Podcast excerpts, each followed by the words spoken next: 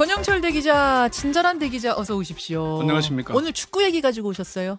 네, 월드컵 16강에 오른 한국 축구 정말 뭐 자랑스러워할 만하죠. 음. 파울로 벤투 감독이 이끄는 대한민국 축구 국가 대표팀이 포르투갈을 꺾고 16강에 진출하는 쾌거를 이뤘습니다. 예. 비록 최강 브라질에 막혀서 8강 진출은 좌절됐습니다마는 네, 우리는 16강 진출이라는 목표를 달성을 했습니다. 그렇죠. 벤투 감독은 월드컵 경기를 끝으로 국가대표 감독직을 내려놨고요. 음흠.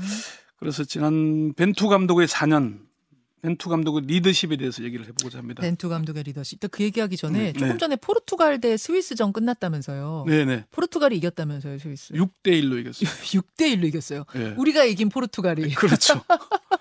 우리한테 진 포르투갈이 호날두 선수를 주전에서 제외를 했고요. 어, 호날두 대신에 들어간 하모스 선수가 어, 해트트릭까지 기록하면서 예. 엄청난 승리를. 그런가 하면 오늘. 새벽에 4시에 열린 스페인 대 모로코전 여기서는 스페인이 졌습니다, 여러분. 스페인 졌어요. 승부차기로 떨어졌어요. 어, 전원 실축. 하여튼 재밌는 축구예요. 재밌는 축구인데 네. 벤투 감독의 리더십, 리더십 한마디로 표현하자면 다들 뚝심 리더십 이렇게 표현들 하더라고요. 음, 좋게 얘기하면은 아마 그게 뚝심이 되는 것이고 예. 나쁘게 표현하면 고집이 좀 세다 이런 아. 얘기가 되게 될 수 있겠죠. 벤투 감독의 뚝심이 통했기 때문에 원정 월드컵 16강이라는 목표를 달성할 수 있었다 이런 평가들이 나옵니다. 그 뚝심 리더십이 전술과 관련된 거죠. 선수 기용도 전술 차원. 예. 아니겠습니까? 그러니까 그리고 빌드업 축구라는 이제 기술 축구를 한국 대표팀에 접목시켰다 이런 평가를 받고 있거든요. 맞습니다. 2002년 한일 월드컵 4강 신화를 이룩한 히딩크 감독은 체력과 압박을 강조를 했다면 벤투 감독은 빌드업 축구를 강조하면서 수비 라인에서 미드필드를 거쳐 상대 진영 우리 공격수까지 이어지는 네, 패스를 통한 볼 점유율을 높이는 경기, 그렇죠. 그 경기를 지배하는 기술 축구 이런 쪽이라는 얘기죠. 음흠. 남미의 강호 우루과이와의 경기에서 볼 점유율이 50대 50으로 비등했잖아요. 네. 이런 게 이제 그리고 포르투갈과의 조별리그 마지막 경기에서 승리할 수 있었던 것도 벤투 감독이 우직스럽게 밀어붙인 빌드업 음. 축구가 빛을 발했기 때문이다. 이런 사실 이제 빌드업 거죠. 축구라는 게 우리 선수들한테는 좀 생소한 건데 음, 그렇죠. 선수들이 여기 적응을 한 거네요. 그렇죠. 지난 4년 이게 한 4년 4개월이면은 벤투 감독의 색깔이 스며들 시간이 충분했지 않겠습니까? 예, 예. 우리가 그동안 월드컵 축구 국가 대표팀들 보면은 길게 간 적이 없어요, 사실은. 예, 예. 어, 허정무 감독이 남아공 16강 달성을 했는데 그때도 그때는 이제 월드컵 예선 시작부터 끝까지 다 했어요. 음, 그런데 홍명보 감독은 예선 치르다가 중간에 이제 예선 끝나면서 경질되고 그렇죠. 뭐 신태용 감독이 나갔지만은 예선 끝난 팀을 끌고 나가니까 어떻게 음. 좋은 성적 낼 수 있겠습니까? 예, 예. 그런 적이 있었죠.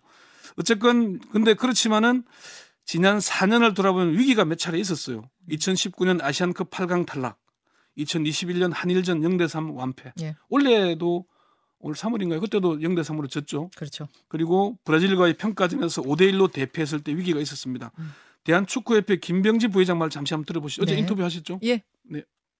4년을 준비하면서 벤투호에 염려스러웠던 부분이 사실 많이 있었거든요. 빌드업 축구를 구사하면서 백패스가 많았었고 그러면서 조금은 걱정되는 부분들이 많이 있었는데 그 걱정되는 부분은 뭐냐면 어 세계 무대에 나가서 좋은 팀을 상대로도 이 빌드업 축구가 통할까 라는 아, 염려가 있었고요. 예. 또 하나는 이제 이강인 선수가 이제 시- 월드컵 막판에 이제 합류하면서 이제 분위기를 조금 바꾸긴 했는데 이강인 선수가 과연 뛸 수 있을까 이런 염려도 있었고요. 음, 그렇죠. 이런 염려가 있었는데 그 네. 위기 속에서도 벤투는 뚝심을 발휘하고 소신대로 갔다는 거죠. 그렇죠. 흔들리지 않고 마이웨이를 고수했고요.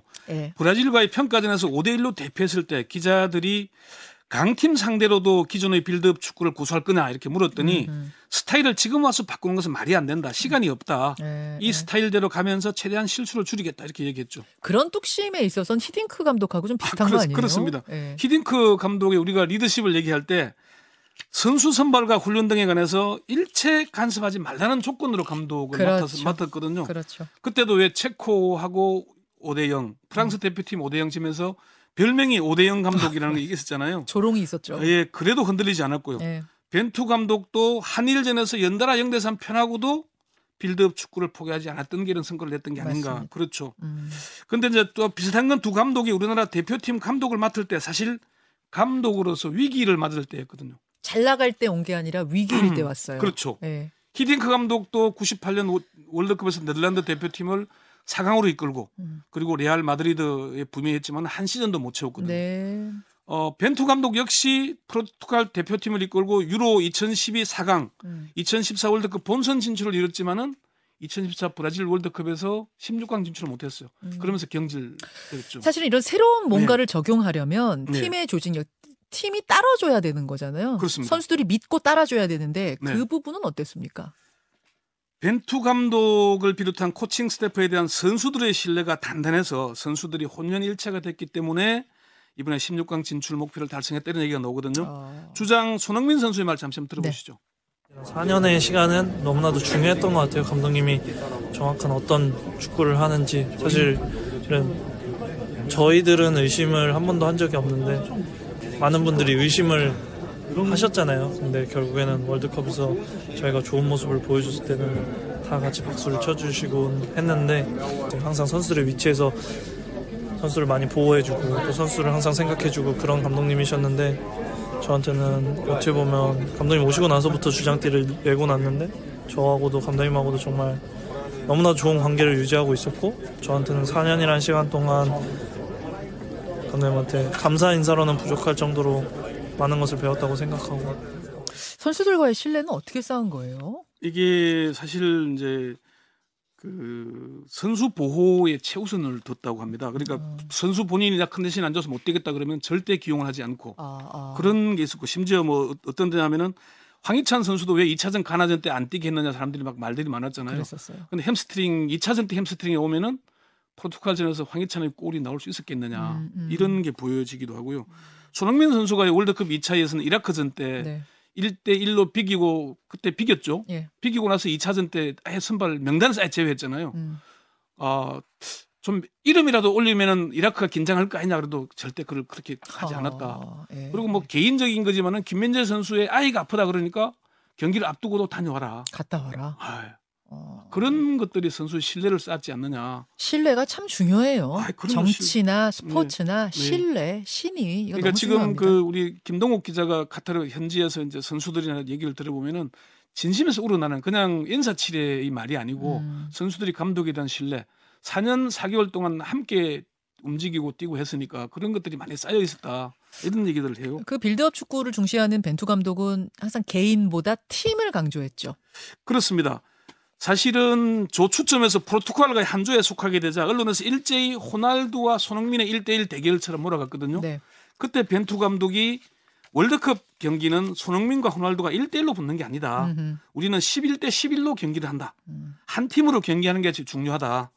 손흥민은 더 큰 부담을 가질 필요가 없다. 호날두가 아닌 팀을 상대하는 팀을 것이다. 상대하는. 이런 걸 강조를 했거든요. 그리고 또 기억나는 게 예. 어, 왜 이강인 선수 안 쓰느냐는 질문이 기자회견 때 되게 많았었어요. 예, 예. 이제 전에도 그때 벤투 감독이 개개인의 문- 왜 당신들은 자꾸 개인을 보느냐? 음. 나는 팀 전체를 본다. 그렇죠. 이 얘기를 굉장히 강조했어요. 그게 경기 중에 막 그 관중들이 이강인 이강인 연호를 하고 하니까 예, 본인도 분명히 들리잖아요. 들리죠. 들었다. 그런데서 이 팀이 중요한 거다. 팀이다. 팀을 강조했기 때문에 이런 어, 빌드업 축구를 계속 끝까지 밀고 갔었고 그래서 가능했던 게 아닌가. 음, 월드컵에서 목표에 도달하고 효과적으로 경쟁하려면은 팀으로서 경쟁하는 것이 유일하다. 음. 너무 개인적인 측면에서 생각하지 마라. 그게 중요하지 않다. 이런 얘기를 계속 강조해 왔던 거죠. 그 벤투 감독이요 예. 레드 카드 받아가지고 포르투갈 경기 때는 벤치에 앉아 있지 아. 못했잖아요. 네, 네. 관중석에 앉아 있었잖아요. 네. 이걸 두고 혹시 의도한 건 아니야? 막 이런 이런 얘기도 나오는데. 벤투 감독이 사실은 의도하고 그런 상황을 만들기는 어려웠을 겁니다. 그 당시에 긴박한 상황이었고 선수들이 막 김영권 선수를 비롯해서 항의하는 장면들이 계속 있었잖아요. 예. 그때 벤투 감독이 전력 질주해서 쫓아 가서 본인이 항의해서 본인이 레드카드를 받거든요. 음. 그리고 선수를 보호한 것도 됐고 또 본인이 자, 자신의 조국 포르투갈과의 경기에 사실 나서기가 좀 뭔가 껄끄러운 게 있었다. 본인도 그 조추첨할 때 그런 얘기를 했거든요. 자기도 포르투갈을 만날 수는 있겠지만은 사실 좀 포르투갈 상대하기 싫다 이런 얘기를 음, 했었어요. 했었어요. 예. 예. 그리고 좀 어, 포르투갈과의 경기는 좀 다른 경기고 조금 다른 날이 될 수 있겠지만은 자기는 조국을 상대한 적이 한 번도 없다. 그래서 다른 날이 되겠지만은 그렇진 않다 이런 얘기를 했었고 어, 포르투갈 지금 현 가- 대표팀 감독이 벤투 감독이 선수일 때 네. 2002 월드컵 때 선수였잖아요. 네. 그때 감독이었어요. 자기 아, 스승이죠. 아, 아. 그리고 어, 이분이 벤투 후임으로 대표팀 감독을 맡았거든요. 음. 이런 상태에서 사실 본인이 아, 포르투갈 전에서 벤치를 지키면서 하기엔 좀 뭔가 끌꾸는 점이 있었을 텐데 음. 절묘하게 그것도 타이밍이 잘 맞았다. 자, 벤투 리더십에 대한 이야기를 지금 잠깐 했는데 벤투 이후 포스트 이후 포스트 벤투 네. 눈 누가 될 것인가는 아직 윤곽이 전혀 뭐 안 잡혔나요? 내년 3월쯤 예상되는 아시안컵 경기가 있기 때문에 빨리 하긴 할 텐데 지금은 이제 누구를 언급하기는 좀 이르지 않냐.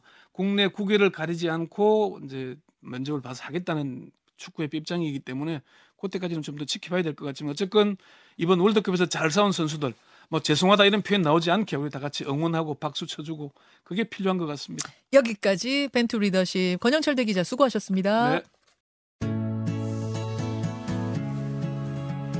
김현정의 뉴스쇼는 시청자 여러분의 참여를 기다립니다. 구독과 좋아요, 댓글 잊지 않으셨죠? 알림 설정을 해두시면 평일 아침 7시 20분 실시간 라이브도 참여하실 수 있습니다.